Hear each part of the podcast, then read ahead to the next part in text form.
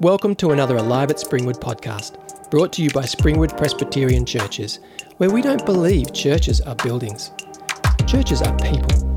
Disciples of Jesus bound together in diversity by God's love, while pursuing faithfulness and vulnerability, celebration and lament, reading the Bible and prayer. May you be encouraged and God glorified by this edition. How are we going moving back into the Old Testament this year after spending the majority of last year in the book of John? I think it's a bit of a shock to the system going all the way back to Deuteronomy to the Iron Age. That's when these stories are taking place. It's a different age, a different culture and society a completely different way of life to what we're used to. And that raises all sorts of questions for us. But you've probably noticed our songs this evening have one of the consistent themes has been talking about land. Have you noticed that in the, the songs? I'm sure that's been intentional. Be, because God works in time and place, in the context of human civilization and society. And so we read from Deuteronomy and we see God at work in a very different time and place. A time where our understanding of right and wrong and what life looked like was very different to today. And so we, we put our understanding of what life should look like back into this story, and it gets complicated for us. So we're going to wrestle with Deuteronomy this year. We're going to find it hard.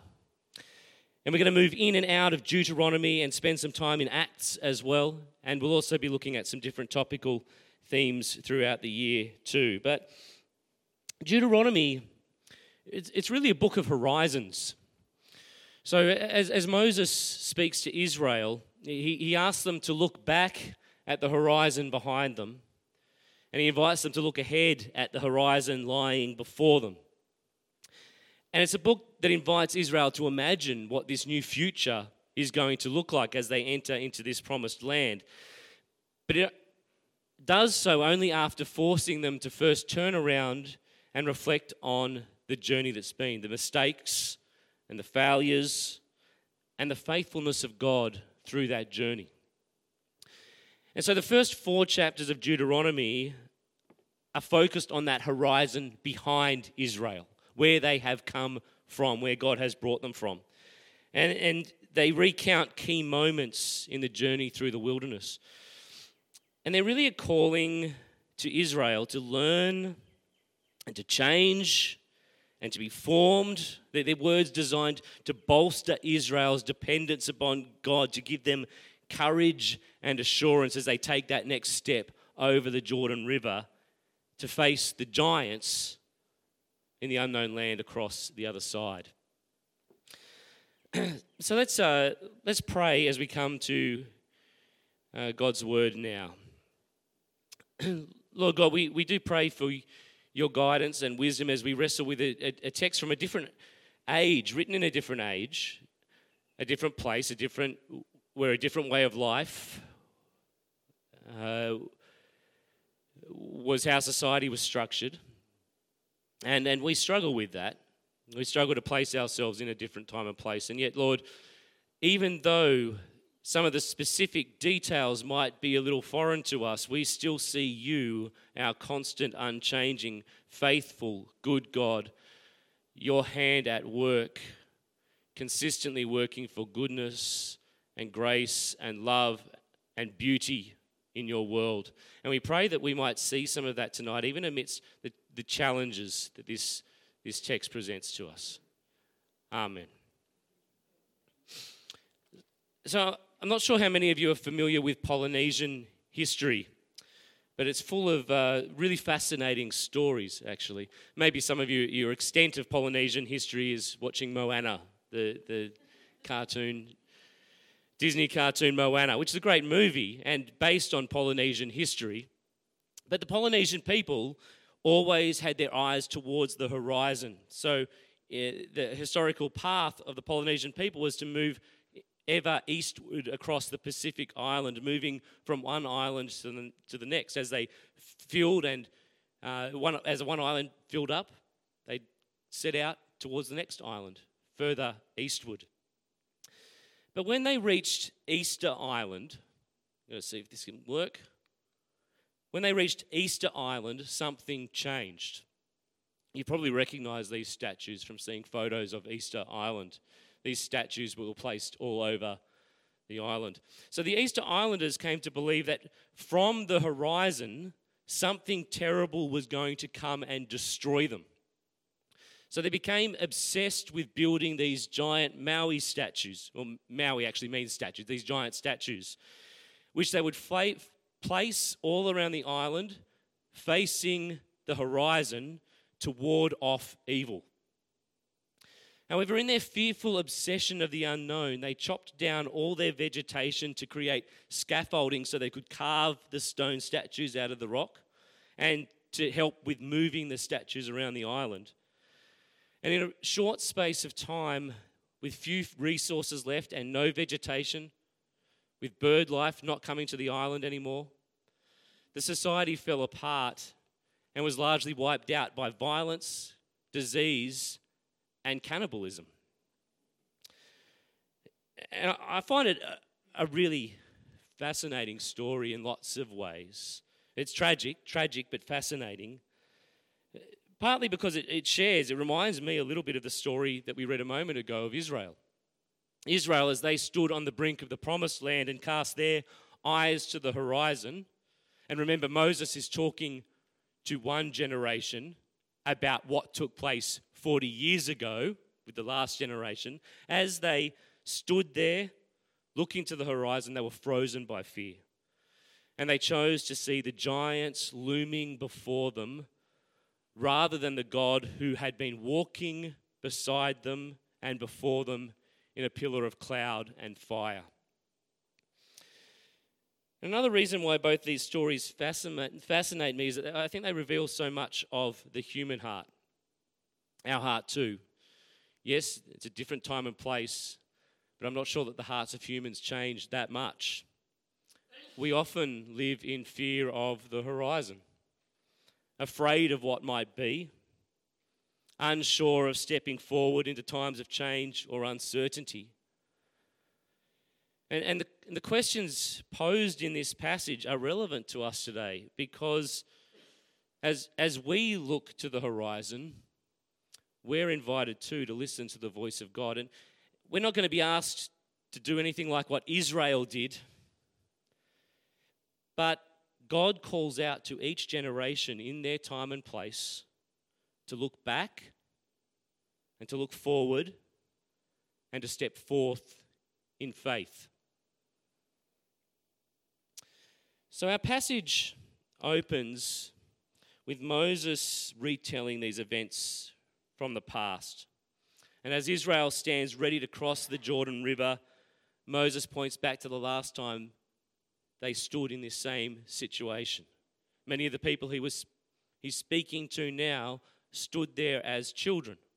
Some of them had not been born all those 40 years ago.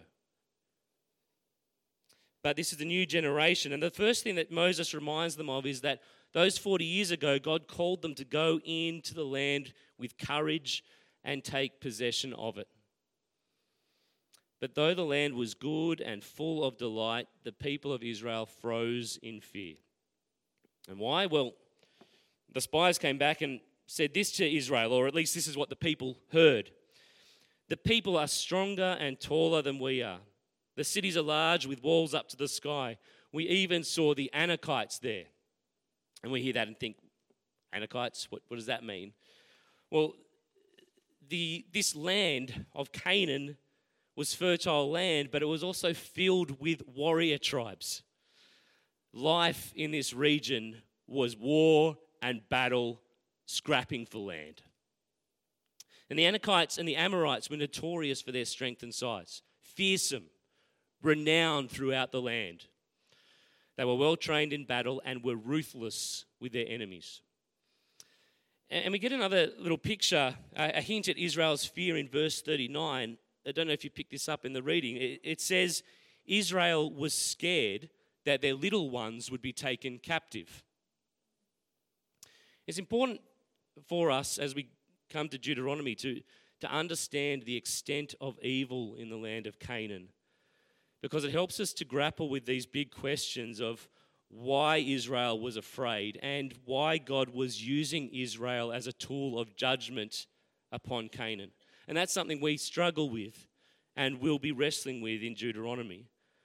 But as well as slavery, one of the defining characteristics of Canaanite culture was human sacrifice, and most specifically, child sacrifice. In the book of Genesis, God says to Abraham that he'd give his family this land of Canaan, but the evil of the Canaanites had not yet reached its fullness. In other words, God was going to be patient with Canaan, to, to give them time to repent and turn from their evil. Over 400 years, he was patient with them. But this, this was now a nation up to its neck in the blood of innocent people. Utter, abominable evil stemming from the worship of false gods. Generation after generation of entrenched evil. When we hear that, it's no wonder Israel were afraid. Afraid for themselves, afraid for their children. And we need to understand we would have been absolutely terrified. The problem for Israel, though, was, was not that they were afraid, but that all they saw was their fear. So there's this really interesting contrast between what Moses describes about Israel's journey and what the people saw. So, as, as you listen to Moses' words in, in this passage, and it's, it's worth going over it again, listen to what he sees. Moses saw a land of promise. He saw a God who'd fought for them in battle and won victory after victory against their enemies in the wilderness, who'd rescued them from the hands of Egypt. He saw a God who was a loving father carrying them to safe lands. He saw God as a constant companion with them, beside them and before them, by day and by night, in a pillar of cloud and a pillar of fire.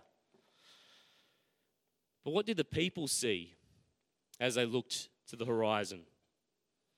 Well, in verse 27, they say this The Lord hates us. So he brought us out of Egypt to deliver us into the hands of the Amorites to destroy us. Moses and the people had two very different pictures of God, two very different interpretations of what had taken place on their journey. But they'd both experienced exactly the same events. But the people chose to only see the fearful giants before them, while Moses saw the hand of God guiding and protecting them in faithful love. For Moses and Caleb and Joshua, the faithfulness of God was bigger than the giants on the other side of the Jordan. But for the people, the giants were too big. Too big for them, and too big for their little picture of God.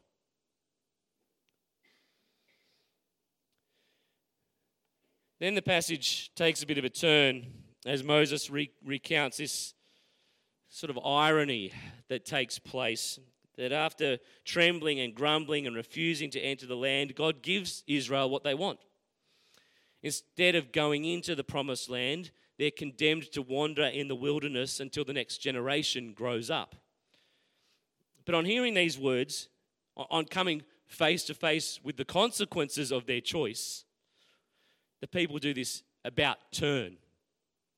And I'm a little, I'm a little bit bewildered because if you look at the geography of where Israel stood, it's either go into the promised land or hang out in the wilderness for until you're ready to go in.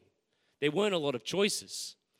So when they realize the consequences of their decision, they turn around and they suddenly become afraid of the consequences not so much of the giants lying before them.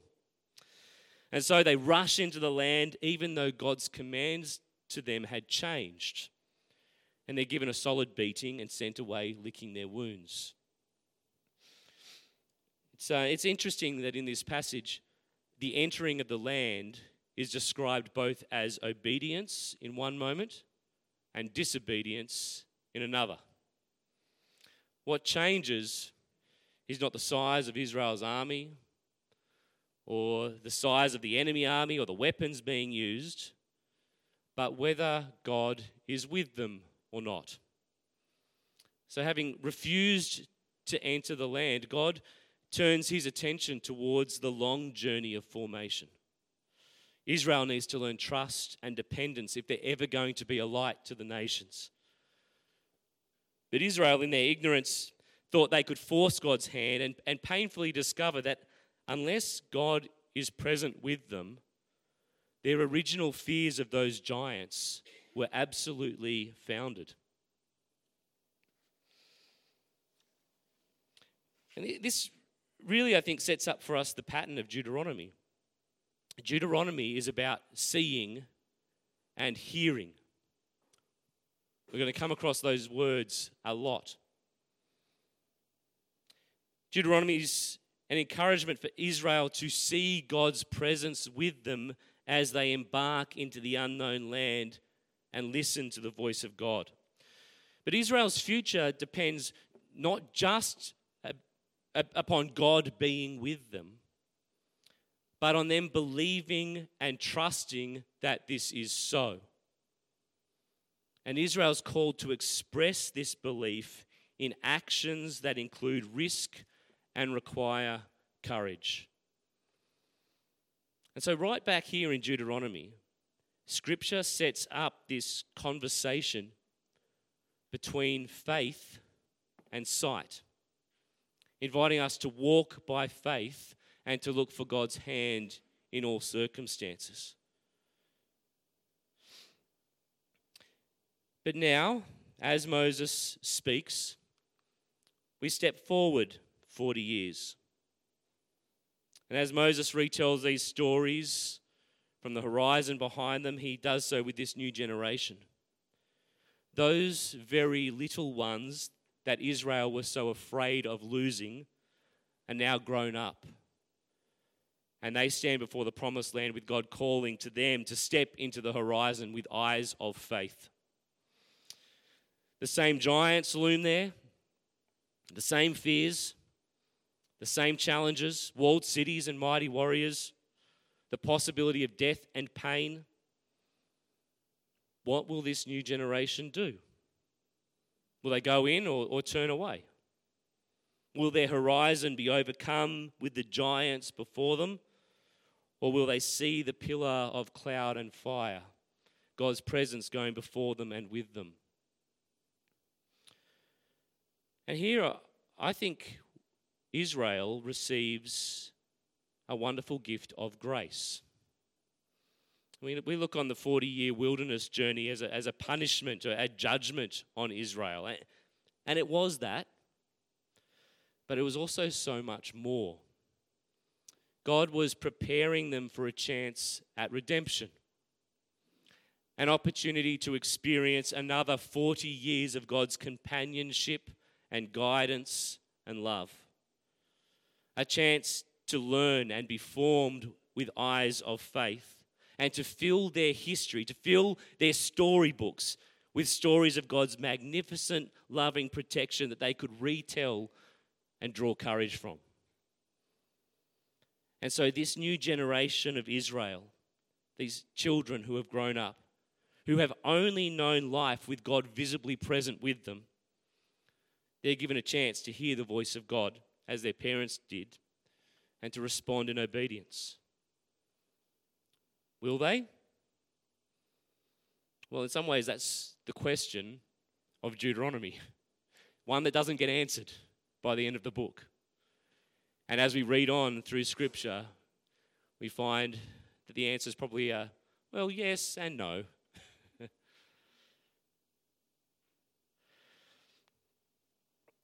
One of the ways that we can take a passage like this and learn from it today is to trace similar moments through Scripture and, and see what God is teaching in different times and places, looking for recurring patterns. And there are many moments in Scripture where God's people stand on the edge of the unknown, afraid and unsure, overwhelmed by the giants standing before them. And it's fascinating actually to see how these same themes of God's presence and the conversation between faith and sight keep arising in all of those stories. So, one example that comes to mind is in the book of John. We read this passage last year in John 14. The disciples are in the upper room, and Jesus says, I'm about to go away, and you can't come with me. And they're terrified and deeply troubled. They have no idea what the future holds for them. And Jesus comforts them by saying, Don't be afraid. Have courage. I will be with you. Almost the exact words of Deuteronomy. In fact, Jesus says, I'm sending the Spirit so that we will always be together. Hear my voice. See with eyes of faith, Jesus says. Another example that comes to mind is what we heard earlier from the book of Mark, where Jesus himself stands in the Garden of, Gethsemane at the edge of a terrifying horizon and is overwhelmed by fear of what lies ahead. Like Israel, the giants, the torturers of Rome, the mocking crowds, the Roman authorities, death and suffering, they're all very real and terrifying. But the one difference in Jesus' response to that of Israel are these words Yet not my will, but yours be done. I wonder what Israel's story would have been if that had have been their words too. Jesus trusts his Father going before and beside him, and that his Father is bigger than those giants. I think there's a pattern here for God's people to learn from in every time and place. In every generation, God's people will face moments where we stand on the edge of a new season, a new opportunity, a new challenge, and we're asked to peer into that horizon and respond in faith. And we might not realize it, but there are many of these moments lying before us as God's people today. Jill very kindly sent me through an article the other day uh, 10 questions that will shape 2050. It was part of that link you sent through. And it, it's exploring, it's an article that's exploring some of the giants lying on the horizon that God's people will, will face and are already beginning to face. Questions like what does it mean to be human? What does faithfulness look like in a digital world? Where does hope lie for a world that is despairing? What does church look like in a changing world? We heard earlier of what's happening in Turkey and Syria and the giants looming on the horizon for the people there. And the giants that we can't even begin to comprehend for people living in different circumstances to our own around the world. But at a more local level, our churches here in Springwood and Winmalee are asked to continue looking to the horizon and asking, what is God inviting us into? Where will we need the courage to trust a big, big God so that we might walk into new seasons without being overcome by anxiety or turn on one another in anger? And even as we ask those, those big questions as God's church, we, all, we also have the giants looming in our own lives. Perhaps we feel compelled by God to step into a new adventure. And maybe that looks unsettling and disruptive and scary, and those giants are looming mightily in our anxious thoughts. Perhaps we find ourselves forced into a new situation that we never anticipated and would never have chosen one that's fraught with fear. Perhaps the toll of age and diagnosis of illness causes you to fear for the future, and your nights are filled with thoughts of giants looming over you. What keeps you awake at night? What wakes you up at 2 a.m. in the morning? What are the fears? And I think, as well as all this, we, we often, like Israel, live as if people are bigger than God as well. We're overcome by what others might do, what they might say, how they might hurt us. And sometimes we feel like ants standing before giants as we look at the people around us. We rush to please them, we scurry to avoid conflict. And instead of seeing the hand of God and, and listening to his voice, we see the pointing finger of our human accusers and hear the voice of the people who we fear. We make them bigger than they are and grow them into the looming giants in our imaginations that outweigh the steadfast love of God. And when that happens, we freeze, we give up we cease seeking the ways of the Lord and chase the whims of the world. And yet, Scripture tells us if we're going to feel ant sized anywhere in life, it should only be before God. God walks beside and before us. His hand has been at work in our lives, and we can each tell stories of that. And in the lives of the generations before us, the stories of Deuteronomy are our stories too. Stories of God working out his purposes and carrying us through the wilderness of life with loving, fatherly arms if we allow ourselves to see it. But like Israel, it's so easy to forget the steady hand of God when the giants loom over us and fill our vision. It's, it's no accident that as Moses prepares Israel for the horizon before them, the challenging times that are coming, he invites them to look back and fills their minds with memories and visions of God's faithfulness. He points out to them all the things that they simply cannot see because of their fear. So we, as this family of God's people gathered together, God calls us to a task in serving one another by pointing each other to the stories of God's faithfulness in Scripture and in our lives, so that God becomes as big in our imaginations as He is in reality, and so that the giants take their rightful place under Him. And the greatest story of all is to keep on telling of Jesus' victory over the giants in his life, death, resurrection, and continuing today through the work of the Spirit. We've got a richer story than the Israelites ever had. They had stories of God saving them from Egypt, some of the human enemies that they faced along the way, providing for them in the wilderness. But we have the story of God in flesh who has brought every giant to their knees.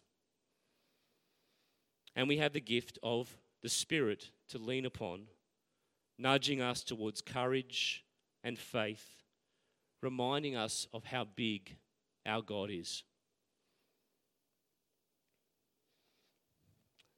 So may we encourage each other as a family. Point each other to how we see God at work in one another's lives. Be brave in sharing that with one another. May you talk about those beautiful moments of God's grace that we experience in the day to day.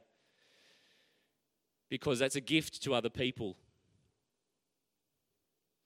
May we pray that the imagination of this community might be filled with a God who is bigger than all the giants, a God who came in flesh to defeat them all, so that we can step forth in faith into the horizon before us, looking at the horizon with a hope bigger than our fears. Let's pray.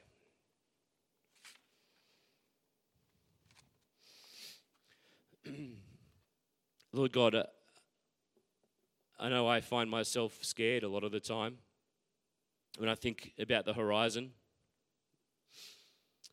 Uh, I suspect we all have things that frighten us. Times where we feel out of control and, and, and completely unsure, overwhelmed. And those giants, we can't seem to get them out of our heads. Lord God, we live in a world where we are constantly brought news of trouble and all, all that is bad that is going on in the world so that those giants are, are, are propped up and built up and blown up. And Lord, we pray that you might continue through your Spirit to remind us and fill our visions and imaginations and memories with stories of your goodness and faithfulness. May you give us eyes to see your hand at work so that your goodness outweighs the giants before us. Lord, may your spirit be at work in this community, making us a people who encourage and point one another to your goodness and bigness. Amen.